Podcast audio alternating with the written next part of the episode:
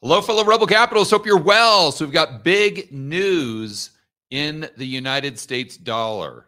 It's been skyrocketing over the last couple days, and we've been following this very closely on this channel. Most of you know why, because the value of the dollar relative to other currencies is extremely important for the global economy. It's not just the, the dollar denominated debt, but it's also how much of this uh, foreign currency cash flow, let's say they have to use in order to buy things like commodities such as oil.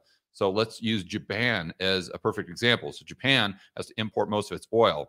So if the value of the dollar keeps going up and up and up, even if the price of oil doesn't go up, they need more yen in order to buy that same barrel of oil. And then if the price of oil goes up as well, then it's just a double whammy. And it really creates for what, what's interesting is it creates a dynamic where you could see higher rates of inflation, but also it creates a d- dynamic where you see global economic output decrease, which would be deflationary.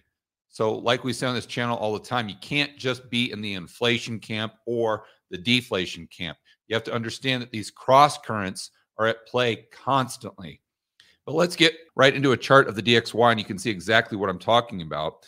And what we've been monitoring very closely on this channel are these resistance levels. Ever since I hung out with Hugh Hendry, Brent Johnson, Jeff Snyder, and some uh, other hedge fund managers in St. Bart's, I, I, I realized that uh, although I'm no technical analyst, uh, I understand that these resistance levels really mean a lot to the people that are out there trading. And therefore, it's stuff that we have to pay attention to, especially as it pertains to the dollar.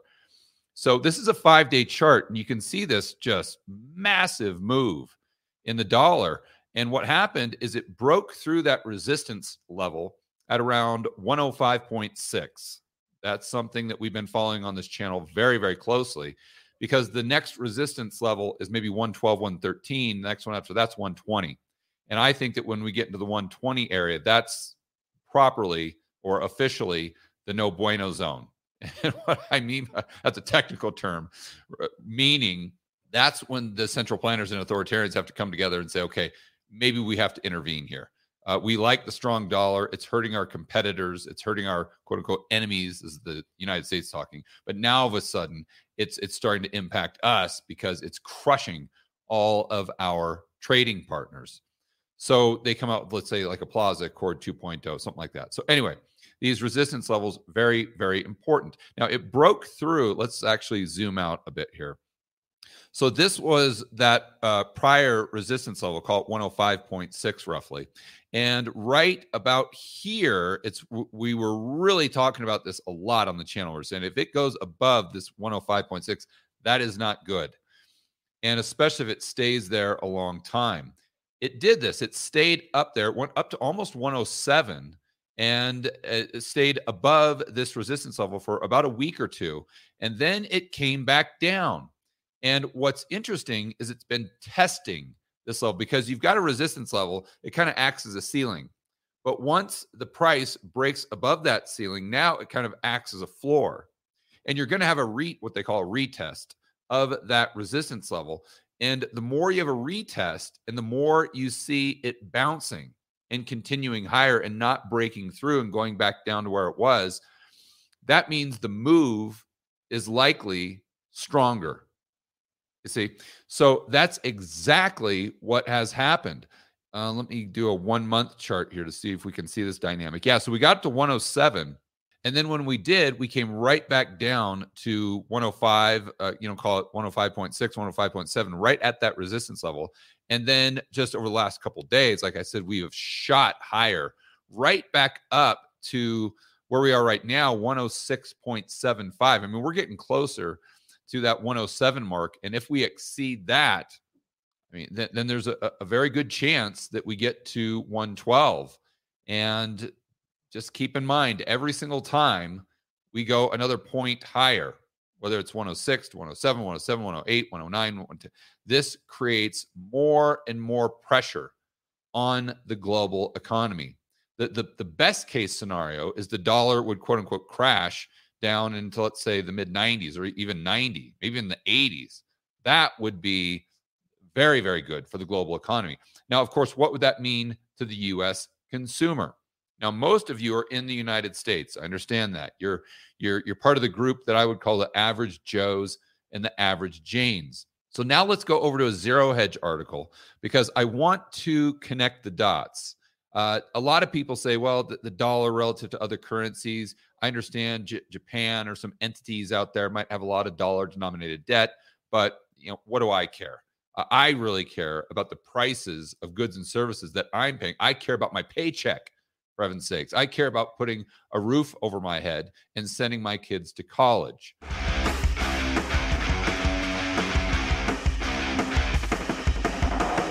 Hey guys, I want to remind you to check out Rebel Capitalist Pro. This is the incredible online investment forum that I have with investment experts Lyn Alden and Chris MacIntosh. It includes professionals such as Patrick Ceresna from Macro Voices. He specializes in options. Tony Greer, commodity trading. Jason Hartman, real estate. And Brent Johnson with macro economics. If you want to build wealth and thrive in this world of out of control central banks and big governments, Rebel Capitalist Pro is the resource you need. So check it out today at georgegammon.com forward slash pro. That's georgegammon.com forward slash pro. We'll see you inside with the fellow rebel capitalists that are taking their investing to the next level.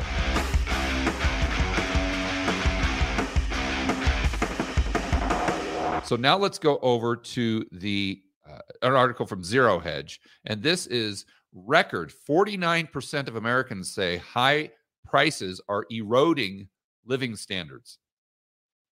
Now, most of you will say, "Yeah, George, this is uh, this is kind of uh, the, overstating the obvious." it's like, duh, hello, we've been living this for the last two years. I don't need zero hedge to tell me that Americans are really being squeezed by higher prices. But let's think this through, guys. Remember that over the past, uh, let's say, two years, we have had inflation go higher and higher and higher. Now, it is true that over the last year or so, we've had disinflation, where the headline CPI number has gone from, let's call it 9% all the way down to three. Now we're back up to around 3.7. But we had that 9% number. And I, I, I discussed this on a video the other day. I can't remember it was a whiteboard or one of these live streams. But we uh, got up to 9% as the dollar was going higher. So now let's go back to this DXY chart. Oh, that's not it. Wrong chart or wrong wrong tab. Okay. So now let's go back to a 5 year and take a look at this. So, as you guys know, the the CPI peaked out around nine percent. Josh, can you, while I'm doing this, can you give me the exact month that we got the the year over year CPI up to nine percent? I, I, believe that was right around here, maybe. In it was uh, June. It was June of 2022. Yes. Okay, so June of 2022, right about here. Now, pay attention to this, guys. Look at where the dollar is 104.4. And that is up from, let's call it a year earlier when it's down at 90. So, as the United States was experiencing inflation that we have not seen since the 1970s, the dollar was going up. It was going up dramatically. It was going from 90 all the way to, let's call it 105. So, why does that matter? Well, it matters because most of the stuff that you buy daily at Home Depot, Walmart, Target, those are always the, the, the main examples that I use in my videos. All that stuff, not all, but a good majority of that stuff that you buy is imported. You guys know that in the United States, we don't make a lot of stuff. That's why we have these massive trade deficits. So we import a lot of that stuff and we export those dollars. So the value of the dollar really impacts the price of the stuff you buy at Home Depot, Target, and Walmart. If the dollar is going up, that means there's downward pressure on the prices that you're paying. Well, wait a minute here. Wait a minute. Wait a minute. What are you saying, George? Because the dollar went up, but yet prices or the CPI still went from let's call it 2% straight up to 9%. But you see my point is that if the dollar would not have gone up during that time frame from 90 to 105, let's just say it stayed at 90.